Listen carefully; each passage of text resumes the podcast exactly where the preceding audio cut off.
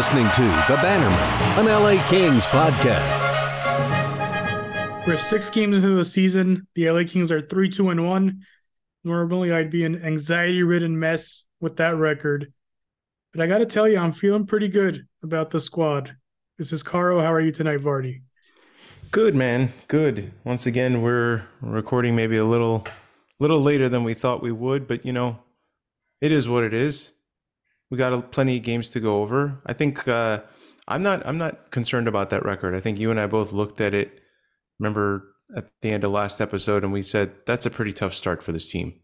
Sure. That those are those are some high quality opponents that they're playing against, and I think to uh, to be three two and one so far, going into a second game of a home and home against Arizona uh, coming up tomorrow, I'm I'm good with that. I'm good with more than anything. I'm good with how the team has played. Truthfully, that's that's I think the the key factor here.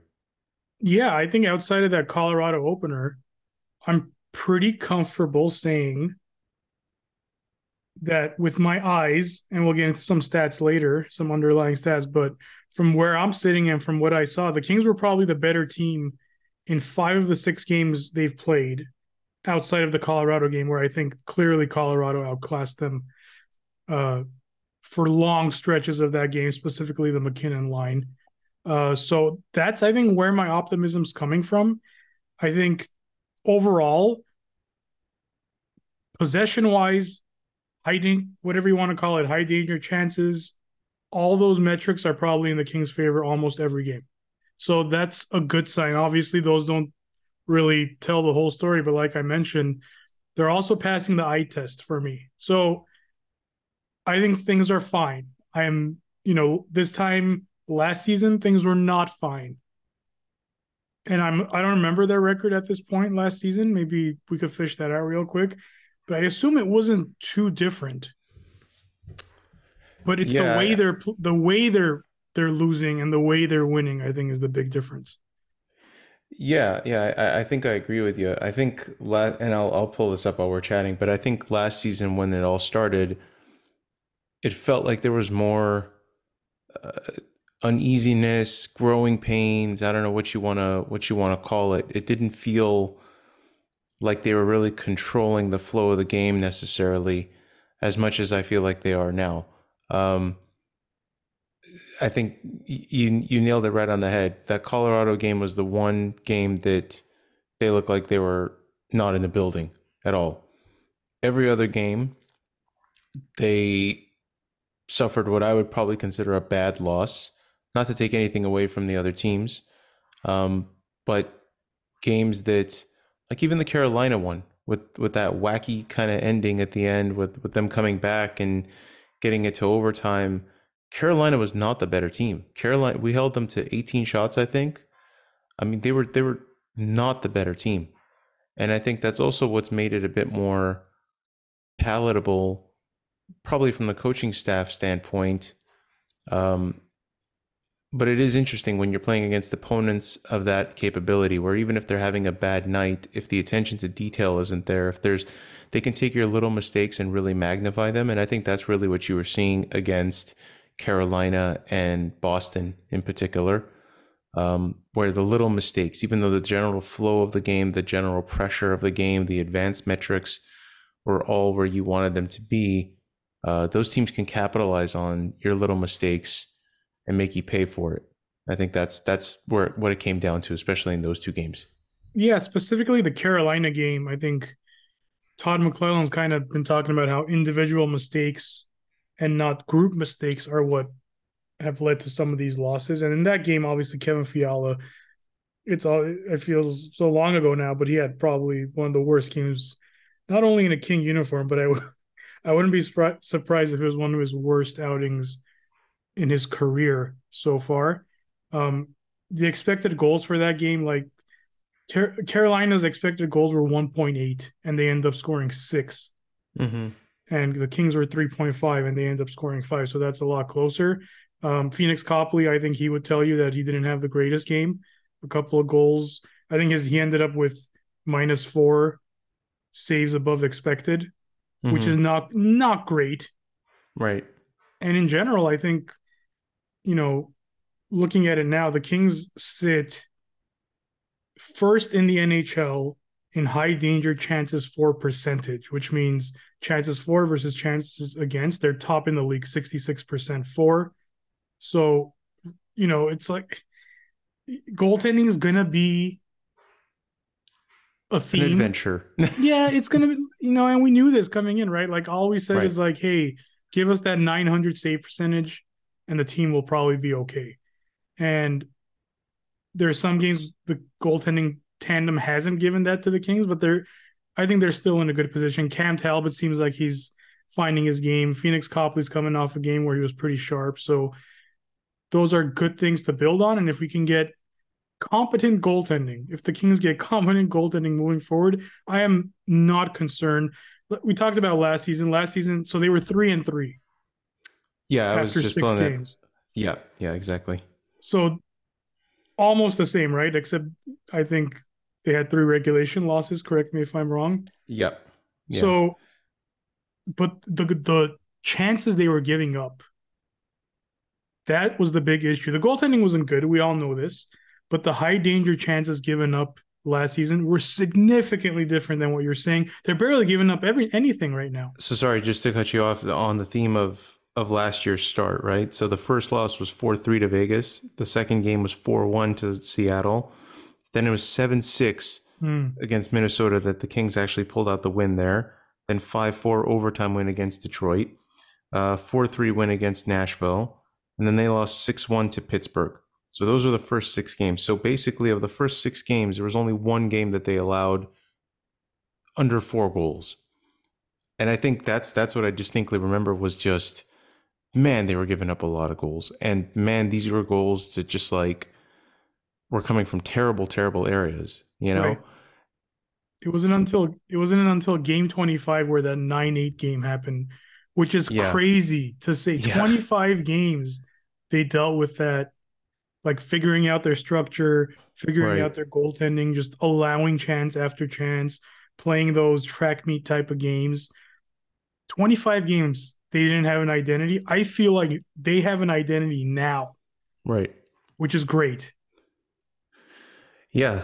Yeah. And and again, that's you know, you can look at the records here and even in these last few games, really only one of them was there the Winnipeg game was the 5-1 win, right? Like that was the one that Talbot they got they got one late goal with like a minute 30 left or something silly like that. Otherwise Talbot was on his way to a shutout and uh PLD was going to get the the game winner there. Um so they're still giving up a lot of goals.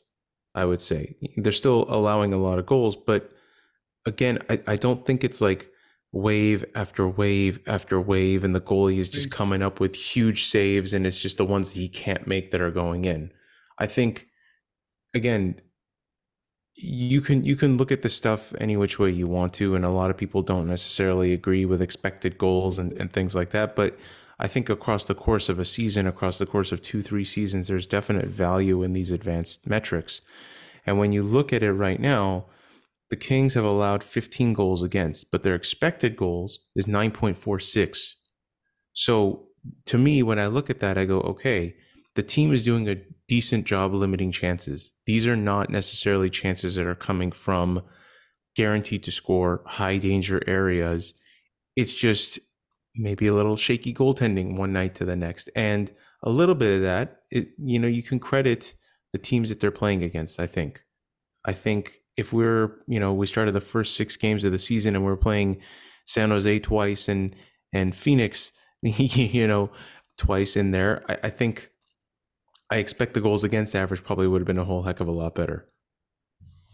Agreed, hundred percent. And and just to add some more um, expected goals, fancy stats that you guys expected goals for percentage. Kings first in the NHL, fifty eight point fourteen percent.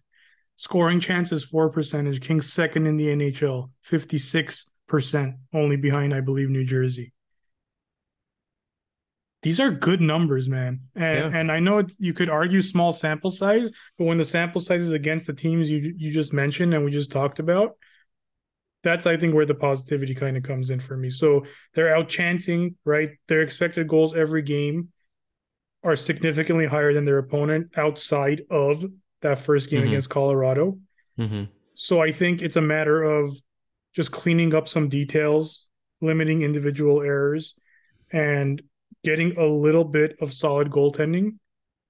And this is a very difficult team to play against night in and night Mhm. out. Yeah, I, I, I, the one other thing I will add, it's not just one line carrying it. Across the course of six games so far, we have seen different lines show up. We have seen multiple lines show up and play well in a game. Last game against Arizona, I mean, the fourth line truly established themselves.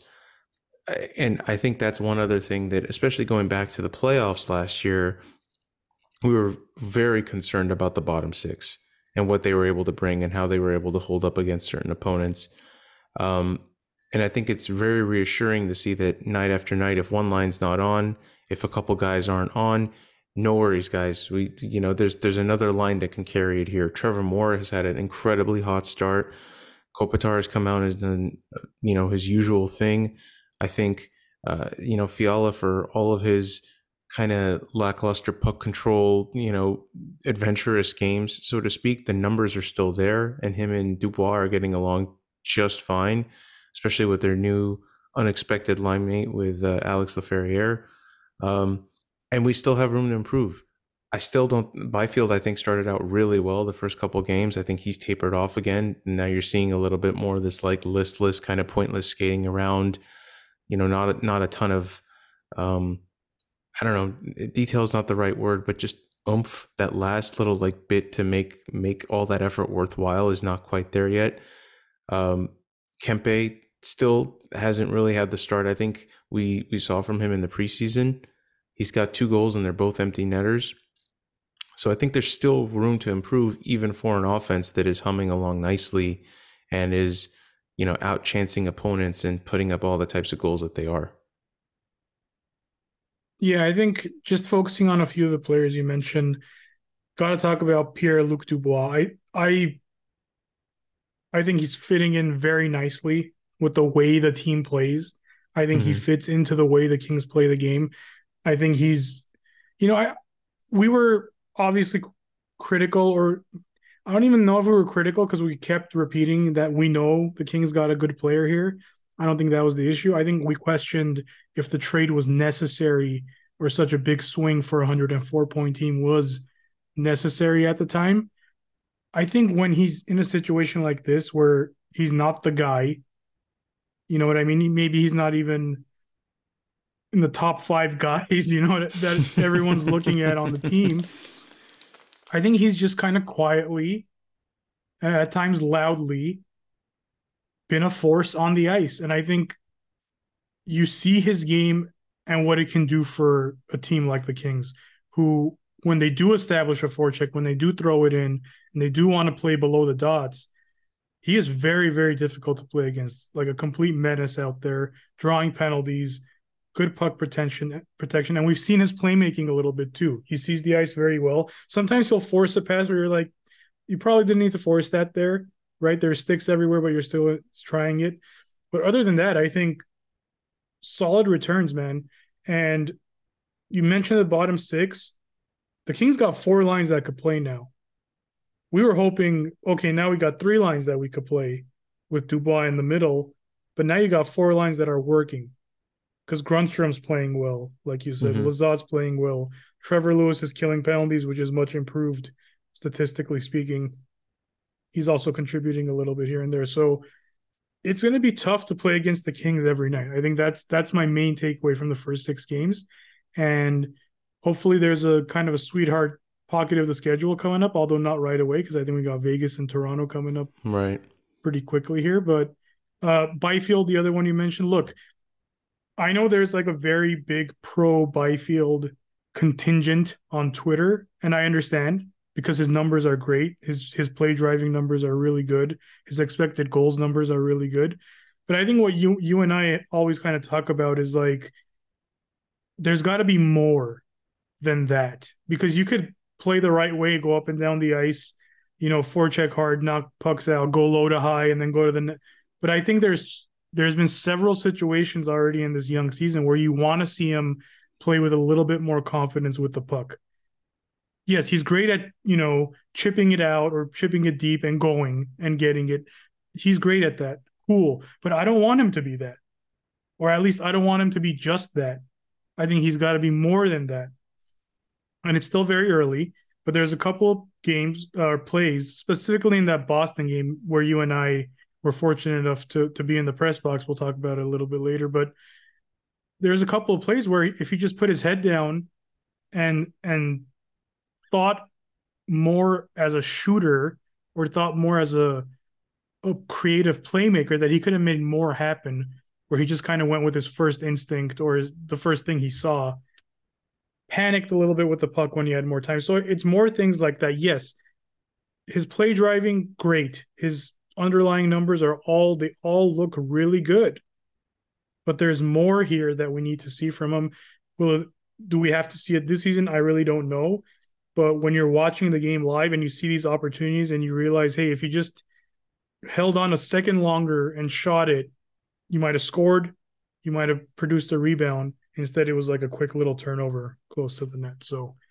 that's all we're saying on Byfield. And I agree with you. I think he's the first two games, Colorado, Carolina, I think he had like six shot attempts each game. Mm-hmm. And I think um they were most of them were five on five. Like that's what you want to hear. That's what you want to see. But then he tails off the next two games. I don't think he had a single shot attempt in those next two games, or maybe one. So that's the difference. Yeah. Yeah. I mean, again, since we're on the advanced stats train here, um, on ice score adjusted expected goal percentage tops in the tops on the team, 69.5%. His his Fenwick Corsi all 59, 62%. I mean, he goes as the rest of the team goes. But it's it's the same things. It's the talent is so clearly there. The ability is so clearly there to like get himself into those positions that a lot of guys do not have the God-given ability or the size to place themselves into. And I think you had a really good observation when we were looking at it, um, kind of piggybacking over your your commentary of Dubois if there was just a little bit of, of that in Byfield, I think you'd have a, a, completely different player, which is really ironic because I think a lot of the discussion about Dubois coming to this team was how he could benefit from playing with Danault and Kopitar and learning a little bit more of that two way side of the game. Uh, I don't know, pick up some t- pointers in the faceoff dot, whatever it might be. But ironically, I, I kind of wish that a little bit of the way Dubois plays would rub off on Byfield a little bit. That aggressiveness to get to the front of the net, that like hunger to put that puck in the net. I feel like a lot of times when I see Byfield shoot, even the goal he got, even the goal he got, uh, I forget if it was in Car- against it Carolina. Was, it was. He he wasn't really trying to score. I know he was taking a shot on net, but I swear he he he was just hoping he was trying to pass. He was not. I know. That's yeah. that's that's what right. It got like deflected, but it was. That's my point. There's this there's this like passiveness or a mistrust in his own game or a fear or something that's still kind of there, and I think it's completely between the ears for him. I think it's completely in his own head that oh, I'm not supposed to do this here, or oh man, I'm so scared if this doesn't go in. He had Swayman down and out in that Boston game on a rebound and shot it completely between his legs. I mean, Swayman was laying on his back. Right. You shot it into him.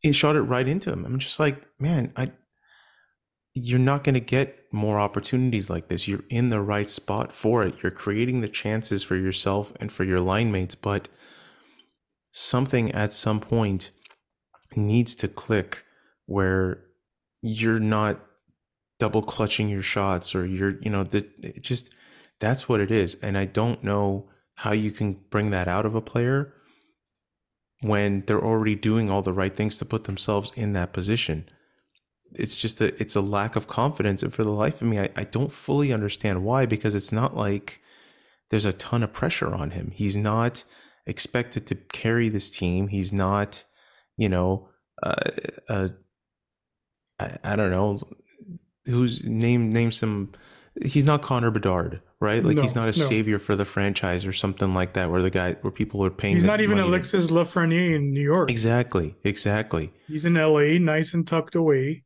Yeah, So whatever He's- pressure he's feeling is self-inflicted for sure. absolutely, absolutely, absolutely. I I 100% agree with that, and you want to see the flashes. You you use this term, and I think it's it's very salient and it fits. You want to see those flashes of like, ooh, you were you, you were right there, and he had it. The first two games, 100% he had it. He Yeah. came out, you know, guns blazing, taking shots, fearless, and then I don't know why, but it just hasn't been there again. The last last four, in my opinion. I think the good news is obviously there is you know if he's doing all the right things that's a great sign right like if you don't have that it's a bigger problem because i think i would Yeah. rather have a guy who's doing the right things and just needs to get over that hump of of having the confidence to know like hey i could score or I Mhm. could I could be creative, I could be elite in some moments, versus a guy who doesn't want to do the right things and just goes to his skill all the time. So I'd Mhm. rather have that. Obviously, I'd rather have what Byfield is now, and he's still young. It's just a matter of he's played enough games now. I know how old he is, but he's played enough NHL games now, probably to at least build up the self confidence to be like, oh, this is going top shelf, dude. Like it's Mhm. me and the goalie, and I got time. Like I'm just gonna look up. I'm not gonna, you know, have that jittery, you know, fire, fire, fire mentality before Right, someone gets right. me or something. So I'm still confident it'll come. And I maintain that as long as the team is doing well and the line itself is doing well, I could be more patient with him. Right.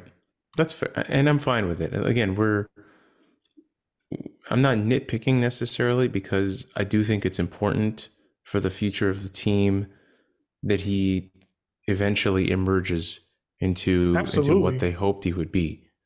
I don't think you can keep saying, "Well, we don't need him to be as good as we hoped our second overall pick would be because now we've got Dubois and we got three centers and no, man, you still need him to be that guy. Maybe not this year, but by like, you know, he's 23 years old. Like, you need him to be a solid 60, 70 point guy. You just do. I mean, that's that's the reality of it. Another guy we can talk about, a rookie, Mm-hmm. Alexis Lafer. Or, there you go. I Yeah, just said you Alexis. did it. You did I did it. You It was when it happened, and it happened right out of the gate. So I'm glad that's over with. Uh, Alex Laferriere. right. Uh, through six games, he is tied for the lead in, in shots on goal, I believe. Let me let me double check that. Uh, no, he's tied for second. Pierre Luc Dubois has actually eclipsed him with 18 shots on goal. Then it's Laferriere and Kempe with 17 each. Shot attempts, Mhm. uh, Kempe has 42 now, and Laferriere has 34 at second. But Mhm. um yeah he right out of the gate he comes out firing right he's you want to talk about confidence and you want to talk about the self-belief that you belong here this kid has it all in spades he has not for one second looked out of place he looked like he looks like he's been a six-year veteran he plays with confidence he believes in his abilities he's playing with good players and i think he knows it um, and i and i love some of the comments he's made already uh, I think, you know, when they asked him, does it feel good to get your first goal? Obviously, he said yes, but I think his the comment that stuck out to me was like mostly because like it rewards my line mates for always setting me up, and I don't Mm. want those guys to feel like they're not getting They So yeah. that's that's that's terrific because they have been setting him up. I mean, his his goal against Boston, a beautiful passing sequence, Fiala Mm-hmm. with kind of the east west stretch pass to Dubois and Dubois right on his tape. And he, you know, Lef- uh, Laferriere makes no mistake on the finish. So I've been very impressed with him. I know it's early, but I'm already like, you, this kid cannot see another AHL game. Like he Yeah. can't. Like, what are we doing here? If he, for who? Now, for who is going to be probably Arvidsson whenever he does come back, but that's looking Right. like multiple months away, apparently. Right. Um, so it's an opportunity for him. I'm glad he's going to get to stick around at least for more than half the season. It seems like. Yeah, and I think the I think the coaching staff is very much rewarding him for his efforts. You know, you talk about a guy who plays to his strengths. He knows what kind of game he plays. He plays a straight line game. He skates hard, and he knows he can shoot the puck. He's not afraid to do it, and he just knows that that's how he's going to stay in this league. So he's immediately been placed on the second line. Doesn't seem like there's any second thoughts whatsoever about shuffling the lines. And interestingly enough, the player who we all thought was going to be on that line, Artie Kaliyev, seems to be looking pretty damn good working yes. with Danault and and Trevor Moore in Arvidsson's spot. Now he's he's not a direct replacement. Viktor Arvidsson is a, a very, very unique player for this team, and I think adds an element to this team that is very sorely missed, particularly on the power play. But that being said, I think the early returns for Artie Kaliyev on that line have been promising as well in a different way. I think he's also a guy who's got a nose for the net and is, knows where to go for his line mates to set him up. And he's getting rewarded. Again, it, it goes back to what I said earlier that you're seeing more than one line each night being productive and that's I think that was the entire goal with going out and getting Dubois in the first place was to just have layers to have that backing of next lineup, next lineup, next lineup to be able to trust that the next line's got you covered, you know? Agreed. And on Kaliyev, he just looks engaged. Like that's the best yeah. word I could come up with. He just looks like he looks more confident, and obviously, mm-hmm. when you're more confident, you get more engaged. But I think he's the right fit with that line, man. I really do, especially if they're going to get, especially if Dubois' line is going to get more minutes. I think that's the right move. And when Arvidsson comes back, maybe you slide Arvidsson over on Dubois' wing. But then you know you say, well, the kid's yeah. looking pretty good on that wing too. Yeah. So, so it, it's it's a great great problem to have, um, and it's still months away. So I'm very curious as to how the Kings are going to handle it. Um, yeah, I, I, I do think that's that's tough for Arvidsson because I mean, sorry for uh, for Kaliyev because a lot of last year, I felt like he was out of place being with Lizotte and Grundstrom or whoever. I mean, that's not look. That's not where you want this guy to play, right? Ultimately, that's not the role that you want this guy to have. You want him to be with more offensively gifted, creative players who can set him up so that he can finish, so he can use a shot.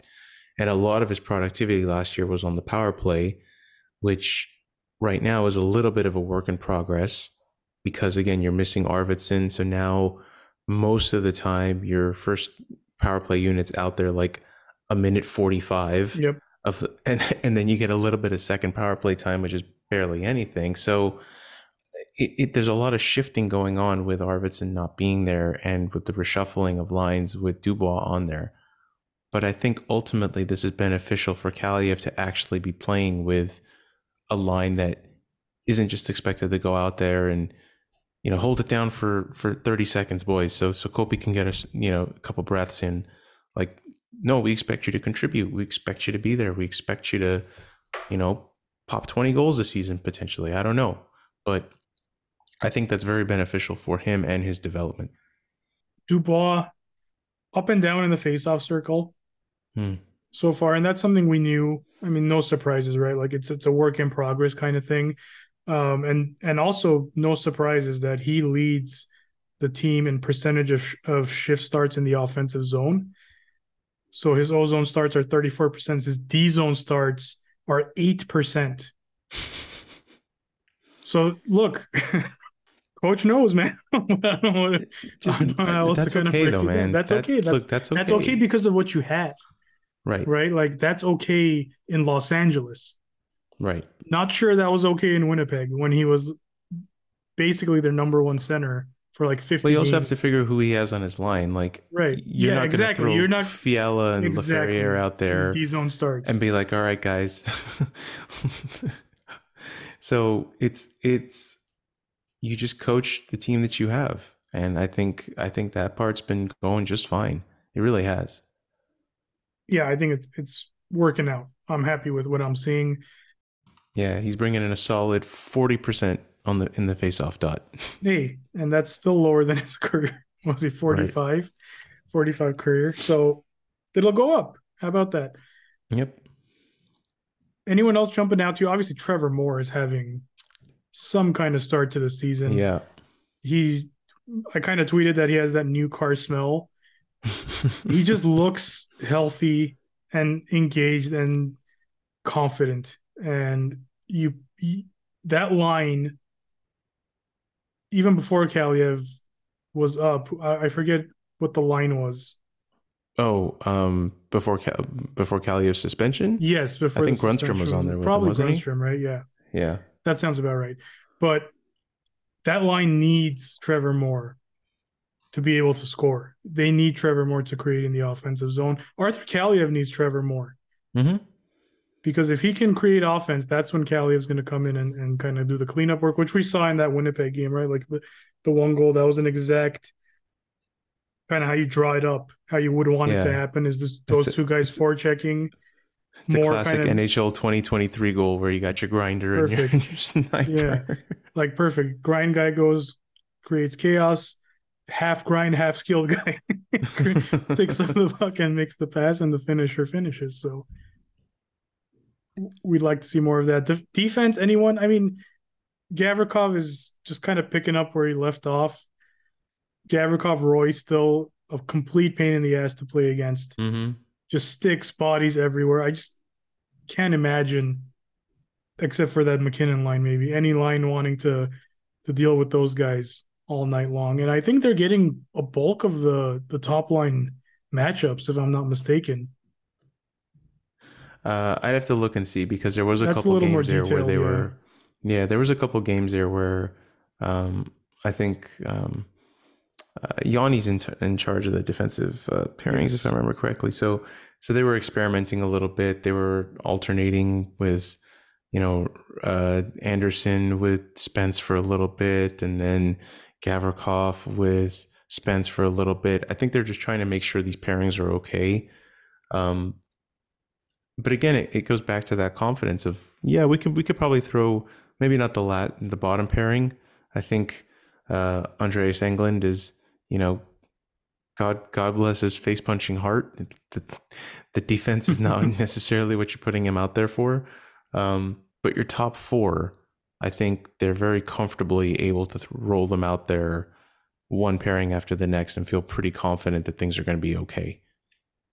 Honestly, Englund, like he, he there's moments where you're like, oh, I didn't know you could do that, Andreas. I didn't know mm-hmm. you could start a rush and you know avoid a body check and set up yeah. a play and all that stuff. Yeah. So with the limited minutes he's getting, I think that's he's doing fine. And I suspect Toby Bjornfot wouldn't be doing any better.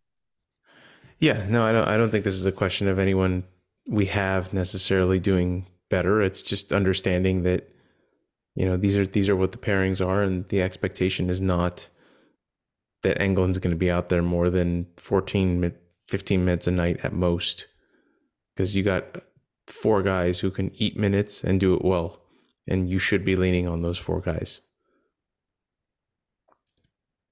So uh, the boston game we mentioned we were invited by the king's pr staff to be in the press box. I had been before but it was your maiden voyage, Vardy. your your first time because I'm sure our listeners know by now you live in San Diego, so it's yes. not the easiest commute uh, to come down to downtown LA. But your takeaways from the experience? Um, the commute is terrible. Yes, that has that has not changed. I I make it up to LA probably once a month or so to visit my family.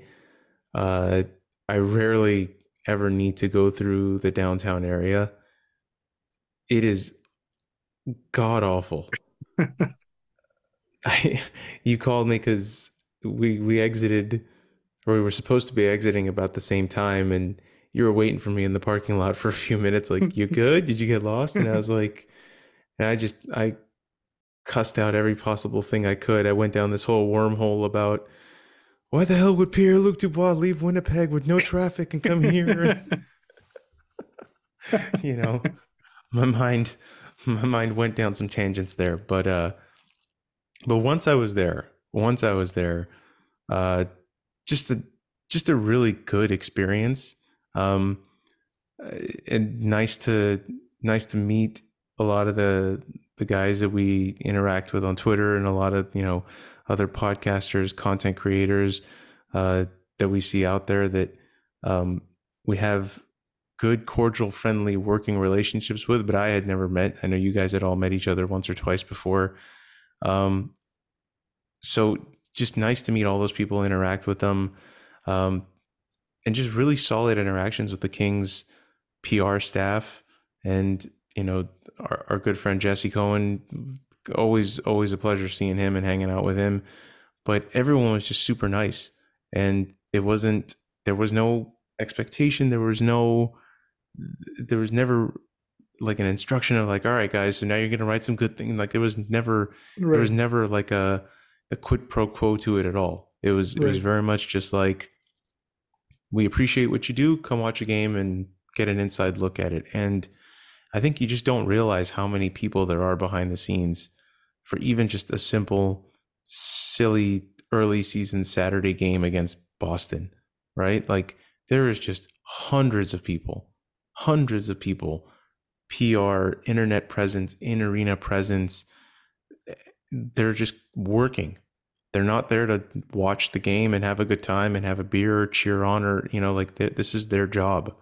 They're working professionals showing up every day to do this, and it's it's it's crazy. I don't think you realize that. And I brought this up with you that in a way it's kind of humbling. Like it, it almost took me out of my element a little bit because you go there as a fan, you go there as someone who you know we do. We've been doing this sure. for many years now, and we try to be very objective and very perhaps overly critical at times, but deep down you're still a fan and I think being there and just kind of being around that experience, you're like, man, it would be, you kind of like, it takes you out of your element. You kind of go, I, I can't be a fan tonight. I have to just be able to like focus and take this in as almost like a professional, even though it's not my job. I, I do this right. as a hobby. I do this as, as fun, but seeing these other people that work for the team and do their job so well, like a well-oiled machine every night it makes you feel like, man, I can't I can't show up to this and be, you know, hooting and hollering in the press box and doing all the things that deep down I want to be doing. I I need to maintain a level level of appropriateness here and respect the invitation that's kind of been handed out to me, you know? Um, so it was weird. It was almost like you see behind the curtain a little bit. And when we were leaving finally, when we were going home, and granted they lost, I don't think this would have made a difference if they won or not. I was kind of just like, man, I don't, I don't know. Like, would I?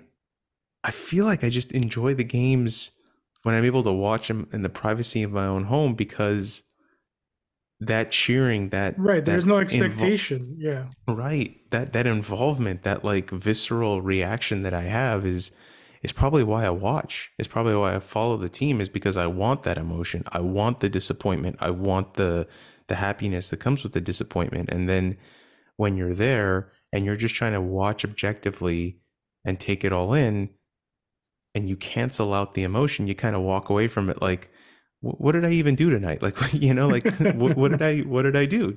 I wasn't angry i wasn't upset i wasn't any, and i'm just i i watched a hockey game i guess. So i don't know i don't know if i'm making sense and i'm not trying to like minimize um what it is that, that the people who work for the kings or for any other professional team do but I gained I think I gained a little bit of respect for how difficult that job is.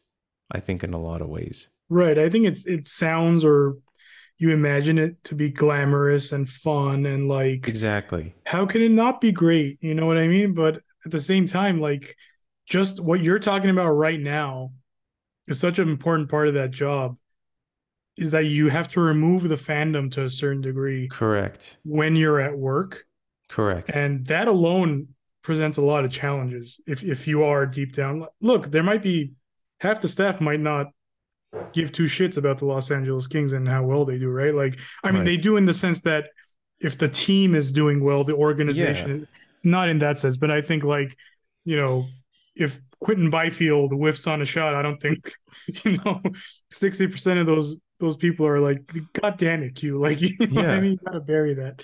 Right. So yeah, that part of it is that's a, that would be a challenge for me personally alone because I am so invested as a lover of the sport first Right. and foremost. First and foremost, like, or if like someone said, yeah, actually this did happen because we went down to the press conference for or the media scrum for Todd McLellan, and um, they were we were told, hey guys, we're gonna leave like with two minutes or whatever left in the game, and we're like, Right. why? like, we Right. don't, we don't But do what if that. happened? And of course they and of course, yeah. Was Yeah. it Grundstrom who got the goal? the Yeah, end? Grundstrom on the power play. Obviously, the game was out of hand because right as we got up, I think Marchand made it four to one. So we're like, okay, that you know, I feel a little bit better about leaving Yeah. right now. But that you know, what if it was a three-three game? Right. You know what you I mean? still have to you'd still have to head down. You would you still would have, have, to, to, absolutely. yeah. You have to head down so Right. that you have to cut off your fandom right there and be like, I got work to do. Like if we were in a position where we had to go get those quotes from McLellan and, and write an article, let's say, that comes first, man. Like that would have to come first, right? So we we had leave the game. That's our job. So that right there is a good example of how seriously these guys take their work. And I know, you know, a lot of them are invested in the team's performance from a fan perspective. So for them to do that is kudos to them, man. Yeah, yeah, and and, I do think it's you know the, the outreach aspect of it. I mean, they have look, they got no reason to to invite us or anyone else to come to these games. We're we're not your traditional media members. We're not you know we're not being paid by the Daily News or or the Kings themselves or anyone to to cover the team. And so I take the invitation that they extend out to us from time to time with with a great deal of humility and appreciation because they have zero incentive to do that right, They, Right. they, are not going to think that the snacks that they're giving me while i'm watching a game is going to somehow lead to you know More fans. drumming up yeah like my my tweets are not going to attract 100 new fans to the team i think they do it because they appreciate the commitment that we voluntarily show to the team and the interaction that we generate with our love for the team. So, in any way, I, I, I don't want to ramble too much about it, and I, I don't think it benefits anyone else for us to get into the specifics too much. But I just, again, I wanted to just thank whoever, and it might be no one at all listening to this, um, but I want to thank whoever does listen to this and does uh, you know, appreciate what we do in whatever context, and um, yeah, for letting us be a part of that. You know, this there was never the expectation. We never ever started this with the idea of. I always think of the underpants gnomes from South Park, like start podcast, step two, step three, like become King's Profit. Media, like that. Yeah, like no, there was, there was never, there was never a master plan. The, what you're hearing was the master plan. this was it. It was just talk, and so it's it's just cool sometimes to to get that you know kudos a little bit from the team. Well said, my friend. Uh, I suspect we'll have more opportunities, and I suspect we will graciously accept every single and time. I suspect that I most likely will not be able to make it to a lot of them, but damn it, I will try. yeah, yeah. Uh, we'll, we'll, you know, I think it's important for us to, and I, we and I have talked about this. This is more for anyone listening. I, it's important to us to be on good terms with the team. Of course, that's that's important, and you know, a lot of people. Well, I shouldn't say a lot. I think Jesse has is a big part of why, you know, we have any kind of standing with the team. I would say, like to to be on the official Kings podcast is probably something that gets us on their radar, even if it's you know for a small amount of time, or even if it's for hey, we're doing a media night. I heard these guys on Jesse's podcast. Yeah, maybe maybe we should invite them. You know what I mean? So yeah, yeah. so yeah, we're we're grateful and and we'll always do our best to to show up for those. Right. And again, I, I can't make this any more clear in case this is in anyone's head.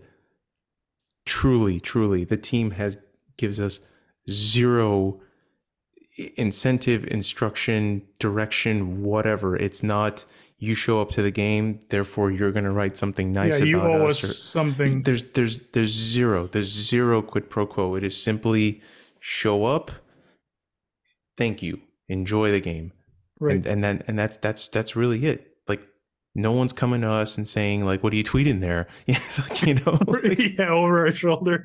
Like, yeah. I need you to. Not one.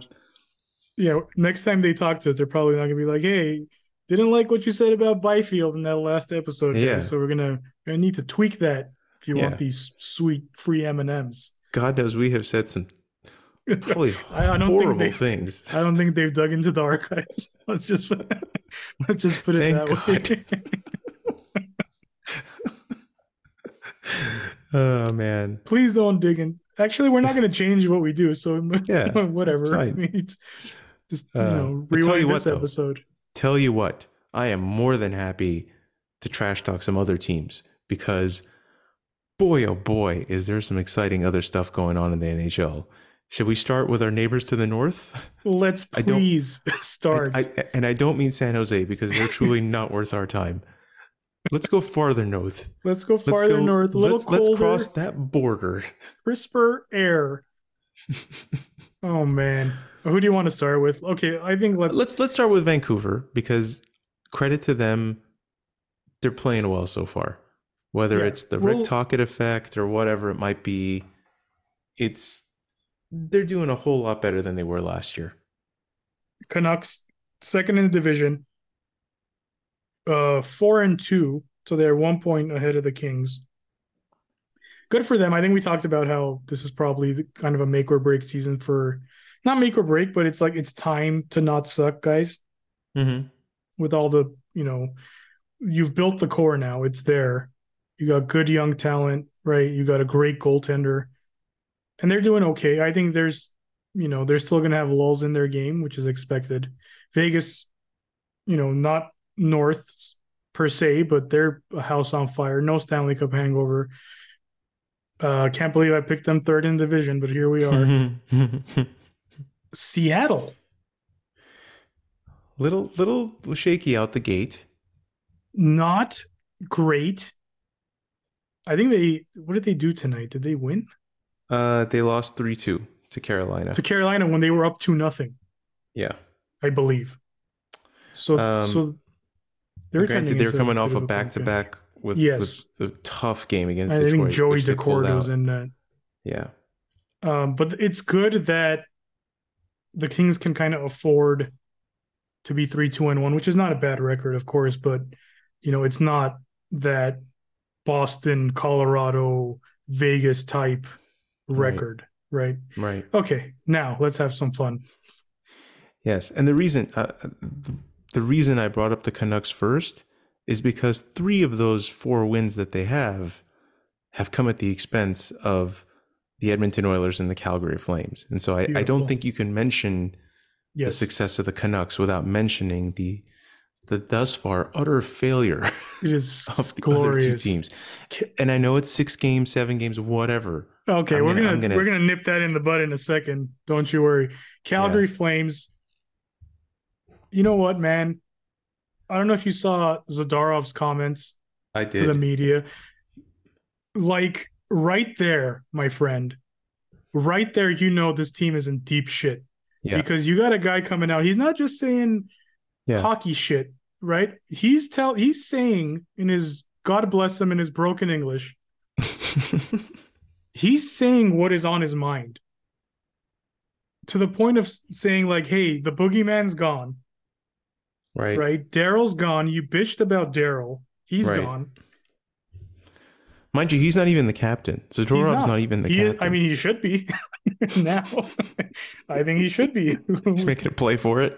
dude like come on um talking about individuals playing like individuals and not a team doesn't take a detective to figure out who he's probably talking about probably talking about the guys who ran daryl out of town probably talking about Mhm. jonathan huberdeau and nazem kadri most likely to the point where kadri pushed back on those comments saying i don't think it's that at all and gave some hockey stuff you know By the way, cliches. Huberdeau four four points in eight games and a minus nine. Yeah You want to check And out that Nazem, contract? Nazem, Nazem Kadri, uh, one assist in eight games for a whopping one point and a minus 10. Just yeah. killing it. Um, they completely no showed against St. Louis tonight. The St. Louis Blues are not great. They're three, two, and one, same record as the Kings, obviously. But the build of that team, when you on paper, Calgary is a stronger team, deeper team, Mhm. all across the board. So to get spanked by St. Louis like that, probably not a good sign. But again, as soon as Zadorov makes those comments, man, I'm like, this is you know, this is not good. Like this, this Yeah. team's not doesn't have it. Obviously, it's a fractured locker room. Yeah, I was going to say, you're eight games in and you're already in closed door meeting territory here. right, right. So they're not looking good. The Edmonton Oilers look like they couldn't give a single shit about hockey right now. And you could tell me, look, Connor McDavid has missed two games. So let's not this is not a McDavid issue. This is not because they don't have Connor. There were games Connor's in and they didn't look like they didn't give a shit. hmm Against Philly when he got hurt Mhm. towards the end of the game. Checked out.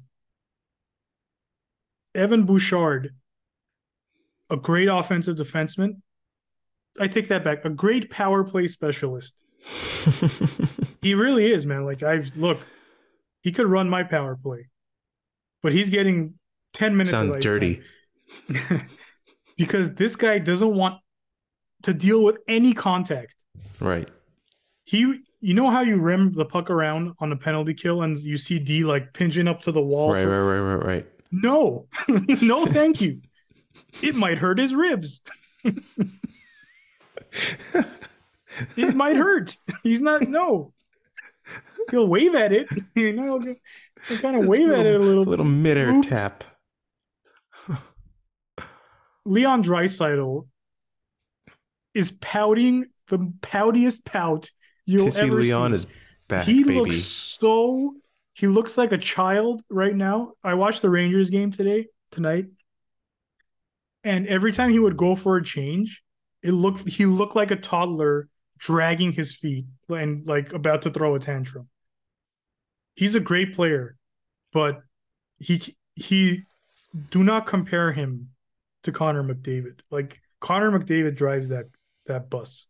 Right. Leon Draisaitl's a passenger, probably in the front, no doubt, but he needs Connor's speed to create that space for him. But I'm because I'm telling you right now, every time today he gained the zone on the Rangers and did his little pull up, he had nothing hmm because the drop off from McDavid to whoever the hell is on his line is quite Right. steep Right. quite steep. Um, Evander Kane looks like he's done. He can't handle the puck. Like he he's resorted to fighting like every game now to, to contribute in any way. Their goaltending is terrible. Jack Jack Campbell will have a period. He had a period against Minnesota where he hit, he made like four saves that are like already save of the year, and then Mhm. allowed four goals that like you're like, what are you doing? Stuart Skinner looks like you Stuart took a goalie Skinner. from 1992, tra- like time traveled to this era, and like trained them for six months. Just be like, all right, this was we're butterflying, we're moving up. Like this is what we do. Go. and he's just confused. You know, we all have a lot of we all- we all have a lot of pastimes. I don't know if there's any pastime you enjoy more than just heaping shit on the Edmonton Oilers. it's so I've gone out of my way to say like I don't hate any team. And I still don't hate any team, but the Oilers specifically. It's not the players, it's everything about everyone involved with the Oilers that pisses me off. Like it, the writers piss me off. The people covering the team, the people doing their YouTube shows. You name it, dude, they're the most entitled arrogant bunch I've ever seen. They're like, fire the coach, fire the coach. now it's like, this is it now. Like, fire him. That's what they're saying. And I don't Yeah. love Jay Woodcroft, but dude, watch the games. These guys are playing like they they do not care, or they're playing like they want this guy fired. Right. Right. So, you know, that's why like I take a little bit of pleasure in this because look, and we're we said it too. We called them to go to the final, right? But the whole idea that Connor McDavid set up a private training camp two weeks before actual camp. They called it a captain skate, right? Mm. At the end of the season, he stood up and he said, Next season, we're starting camp two weeks early, boys. Cup or bust.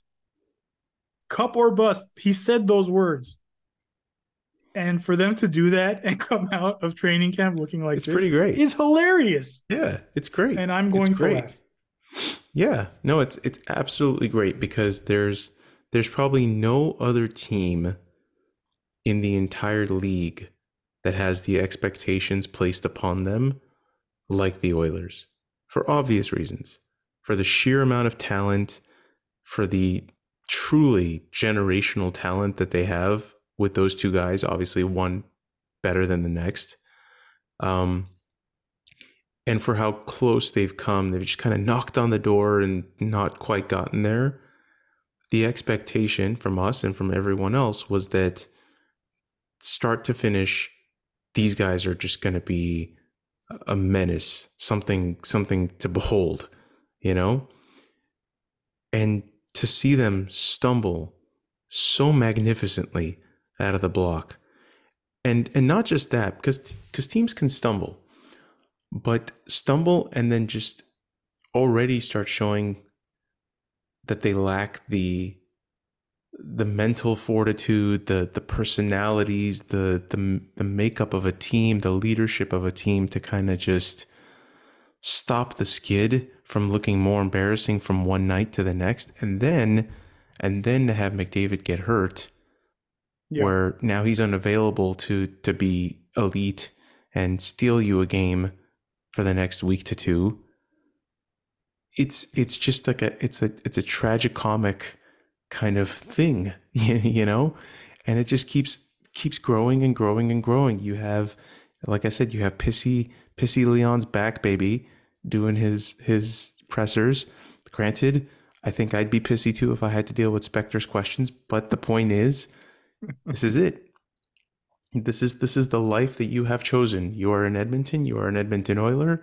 Spector is part of the equation, and your persona, the the representation that you're bringing, and everything that you're bringing, like it all bleeds into the team, and it's showing up on the ice. And you could say that none of this matters. We're all tight in the locker room. None of you out here understand, but you keep showing up and laying eggs, man, and it's just it's just it's so funny to me it's so funny to me i can't help but watch it and just just i i smile i smile i i the the you know the schadenfreude of it all i just i can't Yeah, because you can't have to earn it. the right to be this smug. You have to earn the right to be right such a prick all across the board. Like you have to earn that, dude. Like if if this was the Chicago Blackhawks and they still had all those guys, forget even if they were the age they are now, and they came out smug, I'd be like, you earned it, man. You earned Right. the right to be smug. The Pittsburgh Penguins, if they're smug, I'll be like, yeah, you, dude, be smug. These guys, like, dude, like you've done, you made one conference final right and to be like cup or bust or like that's a good rallying call, I guess. Like, hey man, cup or bust. i mean all that should be right like that should be the rallying cry perfectly- for them That's perfectly fine. But the entitlement of everyone involved around it, even Jay Woodcroft's face, like, I love the fact that right now, if you look at his post game pressers, that that look is no longer on his face, and it's just sad boy. hmm and I like Sad Boy. I want to see more of Sad Boy moving forward. well all Oh, of this obviously Sorry, the yeah, kicker. no no the kicker. ahead. yes Before tonight's game, they inducted Charlie Huddy and Doug Weight into the Oilers Hall of Fame. oh I didn't realize I didn't realize there was still room in the Oilers Hall of Fame. Every so, every so there's the retired jerseys, Mhm, mhm, And the Ring of Honor. and then there's the second tier. which is just you're in the Hall of Fame, Charlie Huddy. Okay. And then and, and is is there like a, the beginner's oil rig or what's the third Yeah, level maybe. here that you Yeah. uh I think that's where the like, oil pool? Craig don't- is.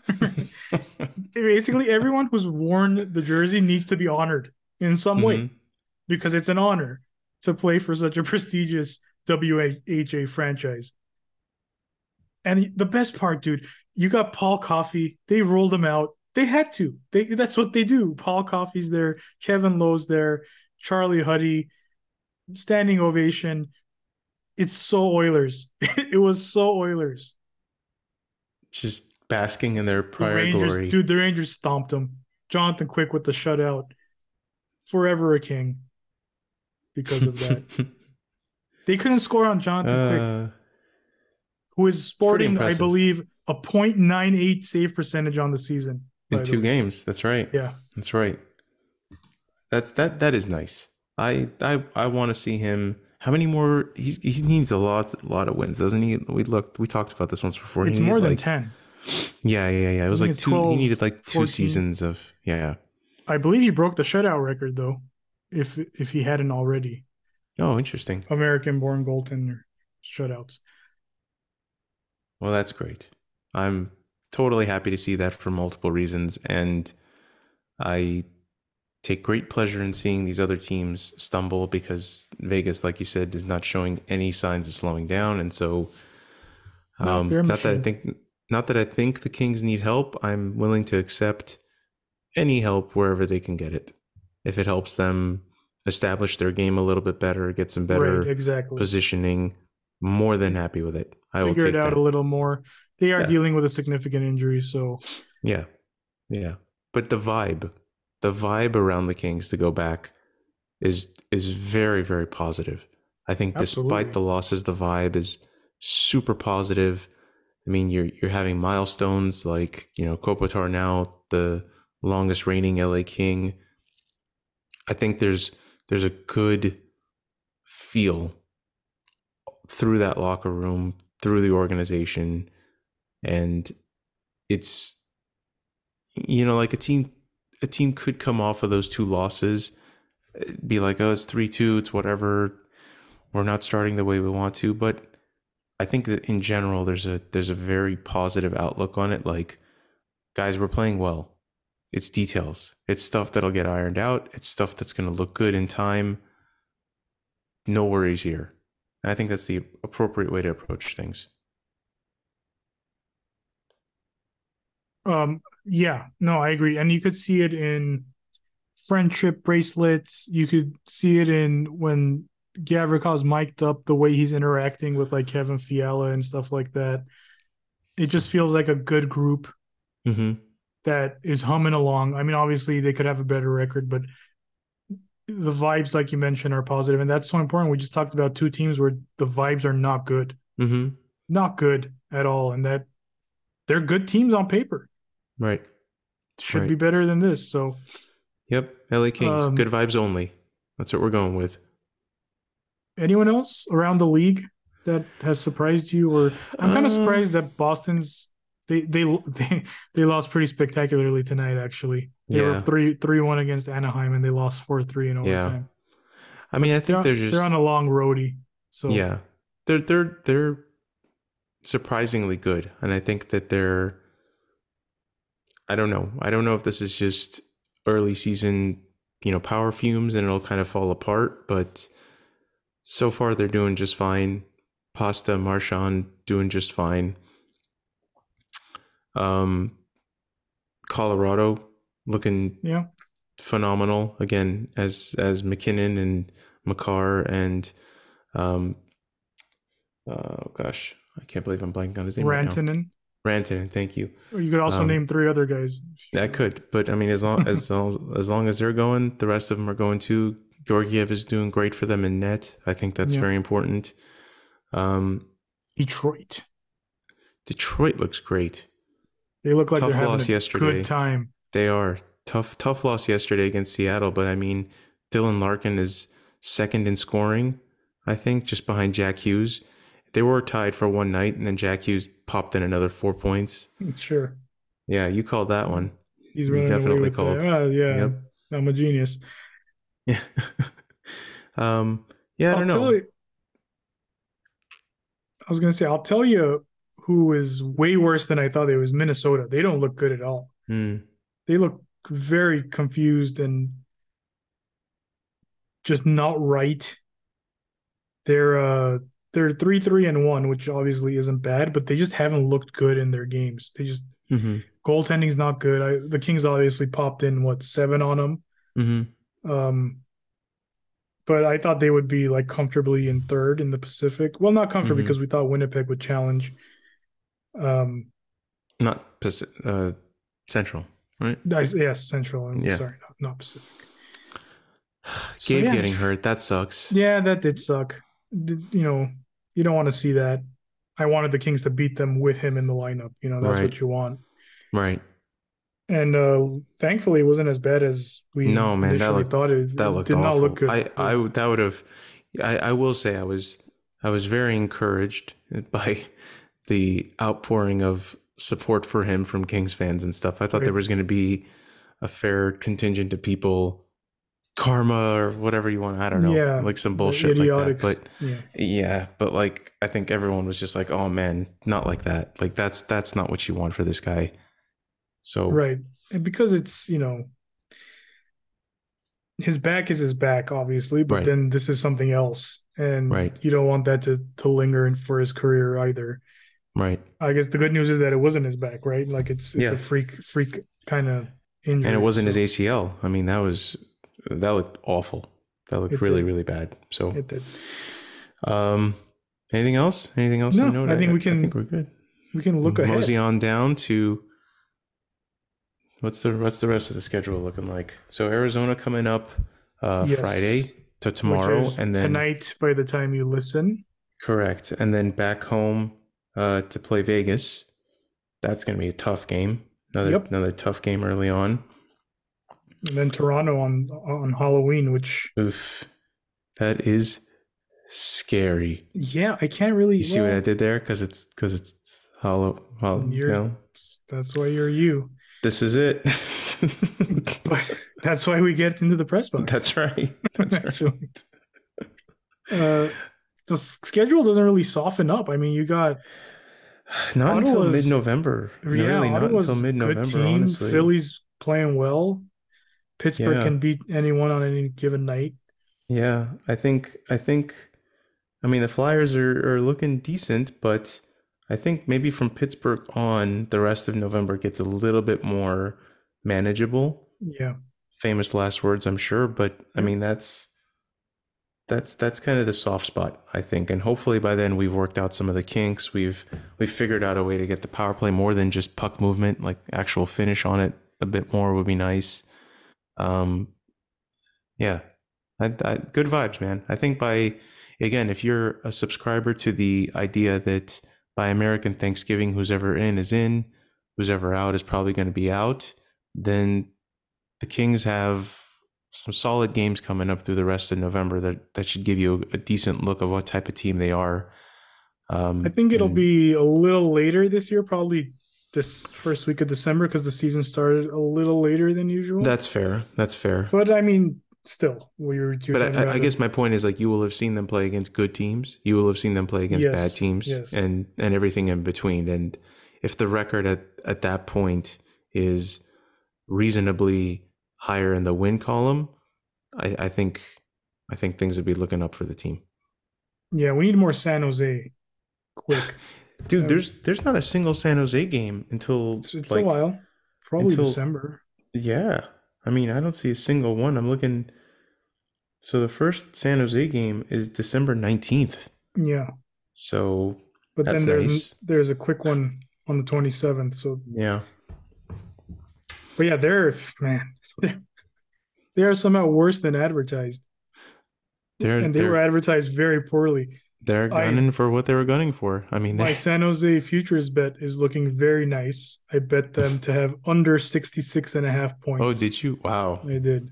I nice. did. And Nice. they are well on their way More more Schadenfreude. Love it. to that. All right, friend. This is episode 107. All right. So last time there was 18 players.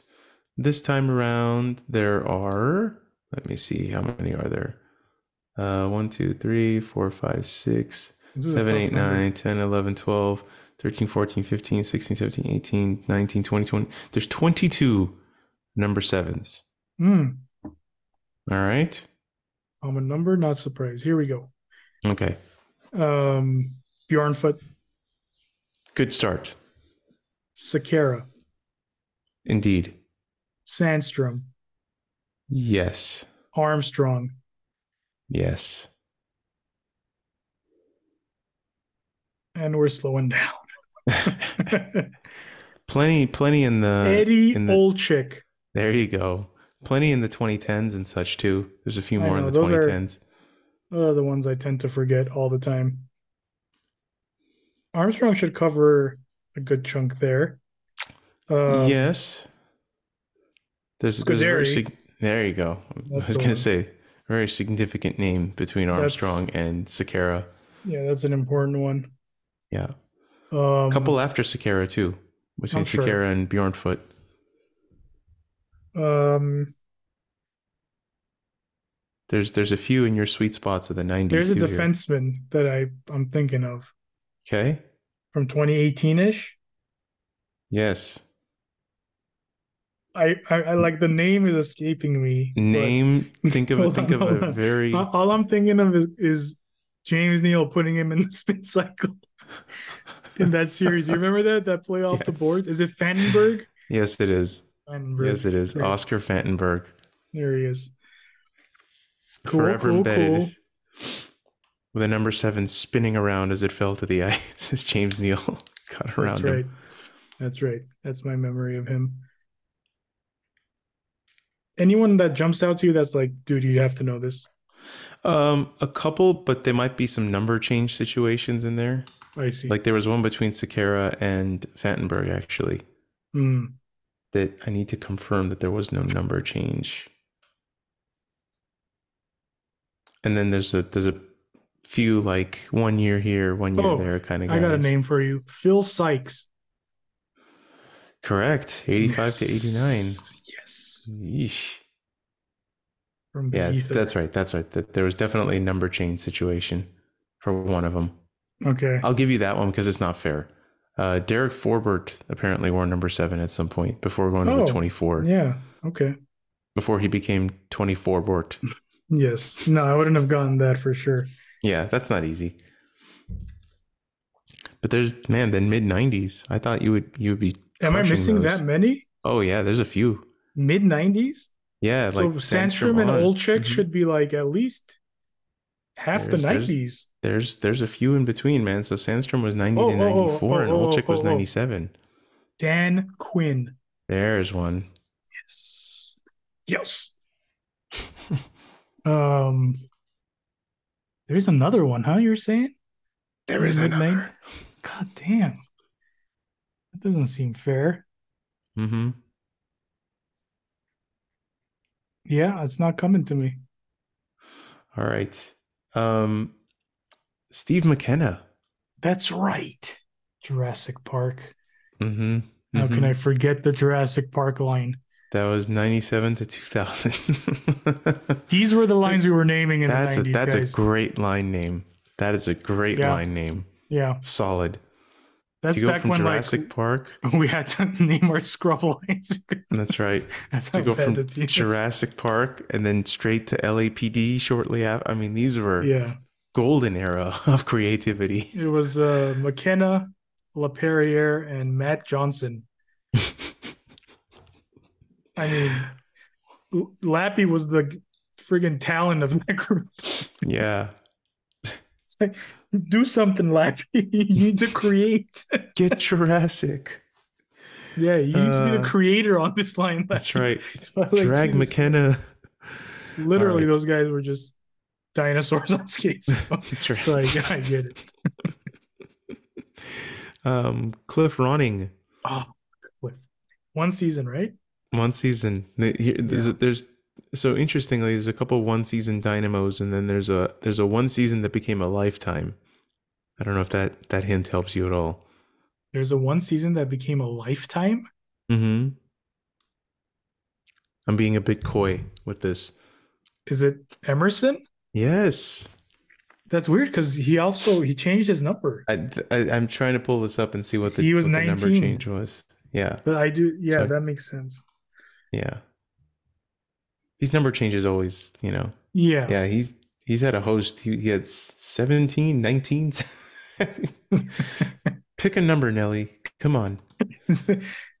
Probably pissed that they brought in better players with his numbers every season. It's like, God damn it, well, number. I don't know. I don't know. Unless you consider the next guy who came in better than him. The next Um, number seven.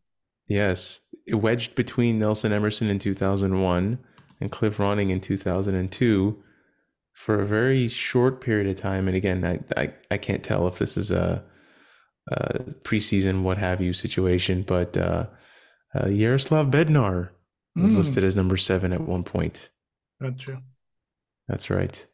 Bednash is Yes. As we used to say. yes, indeed. All right. All right. Um, so going backwards from there, uh, Kevin Brown in 1996. Eh. Jim Paek, 94. I forget if we said Jim Paek already or not. I apologize. No, no, no, no, no. Um, you had Phil Sykes, Yes. and then and then uh, I believe this is the same individual who's now part of the uh, NHL head office is Mike Murphy. Yes, it is. 74 to 83. Absolutely. That is Yep. Mike Murphy's uh that was little older, I would have gone that for sure. He's he was Yeah. quite a mainstay for the Kings for a while. so. And then just before then, Real Lemieux. Frenchie Lemieux. The other Again, guy. let me reiterate that Jack Kent Cooke came up with these nicknames. All right. Not me. Basically, if you were French Canadian, your nickname was going to be Frenchie Yes, in the or 60s, croissant or brie or something along the yeah. Put yeah, put baguette and uh, you know the Eiffel over there out, out Yeah, together. and anyone was And Native beret. American, was just chief. Get in there, chief. Just terrible. I'm pretty sure they had a chief on that team, by the way. Yeah, probably. JKC baby. Just Just racist out of every pore. yeah. Um, so Real Lemieux, uh, Dick Duff prior to him, 1970 to 71. Skip Krake, 69 to 70. Bryan Campbell, 1969, and Terry Gray in 1968. So now, right. I, who who do you give this one to, man? There's there's been a few It's- number sevens. Look, man. The best number seven of all time is Thomas Sandstrom. I I gotta agree, man. It's the way I it is. agree. It's the way it is. Number seven for the Kings is Thomas Sandstrom. Yep. All all due respect to Mike Murphy and his nine years or yeah nine years nine years Yeah.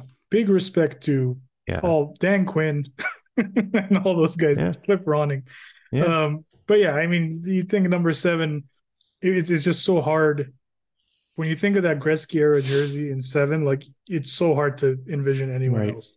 So is that Dan Quinn the same Dan Quinn who's coach Dan Quinn now or is that a different Dan Quinn no, it's a different one. okay I'm okay pretty sure. well there you go Dan Quinn. there you go Whew, that was a fun one the good news Yeah, we gotta. that- We'll pick up the pace. We'll pick up the pace. Yeah, yeah, we'll be we'll be better. We'll be better. But that was good. Thank you guys.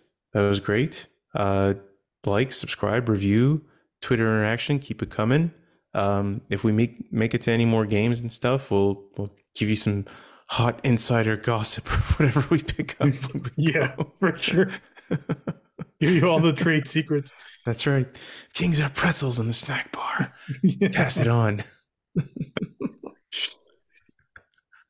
So, uh, sorry, quick correction. It's David Quinn, the Rangers coach. David Quinn. Sorry, sorry. There It's late, guys. I'm sorry. I apologize. Anyway. Yeah, man. How could you get such an important thing? I, I'm gonna go lash myself to, to, to, co- to All right, cope. take take it easy. All right. Uh, thanks everyone. Um, keep watching. Boys are looking good. You're gonna enjoy it. Uh, go Kings, go! You've been listening to The Bannerman, an LA Kings podcast.